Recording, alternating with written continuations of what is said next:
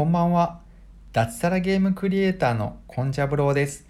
僕は20年間で100種類ほどのゲームを開発してきました。そのあたりのノウハウをゲームクリエイターを目指す学生向けに Twitter とブログで発信しています。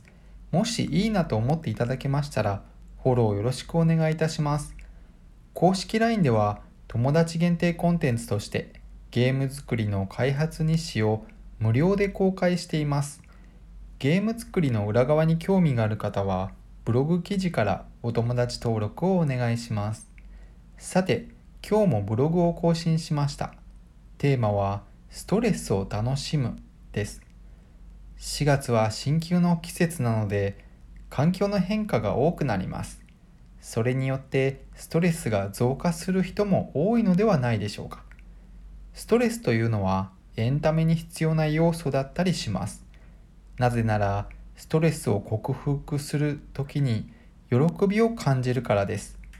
ゲームなんかは意図的にストレスを与えて、それを解決した時に楽しいと感じる設計になっています。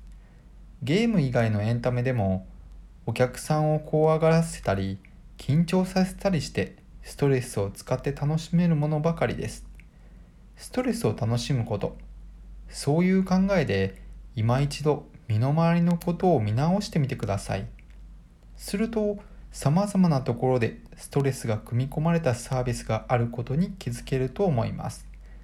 普段何気なく受けているストレスを楽しむためのものと考えてみても良いのではないでしょうか。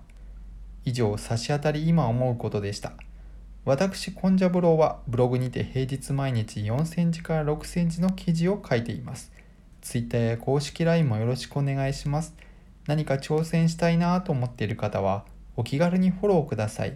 一緒に継続していきましょう。それでは明日もよろしくお願いします。